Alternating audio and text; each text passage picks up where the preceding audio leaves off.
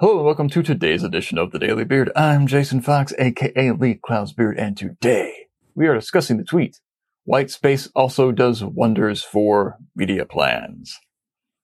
Does anyone even know what white space is anymore? Is that even taught in graphic design schools? I assume it is, because the teachers are all older than I am. Or younger than I am. I really have no idea. I'm a writer, and I didn't even get a degree in any kind of writing. I have no expertise in this subject. Nonetheless, white space, leaving things airy and not all crammed together, does wonders for your creative. It also does wonders for the media plan. I know many great media people. I mentioned this yesterday. They know how to do this. They don't just rain lightning and thunder down upon the masses, hoping that the one TV spot that got produced will be effective, as opposed to too much.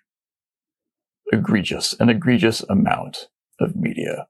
If you're going to place a lot of media, please have a lot of things worthy of being placed and not just one. This is why white space matters in your media plan, because often the client does not have the budget to produce 8 or 9 different things. It seems like the client doesn't have the budget to produce 2 things, and they really don't actually have the budget to produce one thing well, but we do our best to hide that fact and give them something great nonetheless. Air it out. We don't need to see the same spot at every commercial break during the big game. Not the big game, which would be the Super Bowl. I can say that because I'm not a commercial enterprise and I will not get sued. Let it breathe.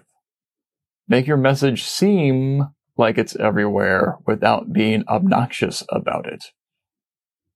One way to do this is to have the work actually be better. Media people like placing great work.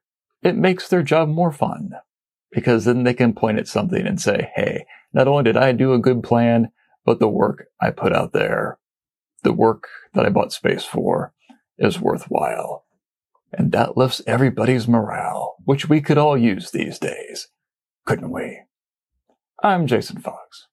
Have a good one.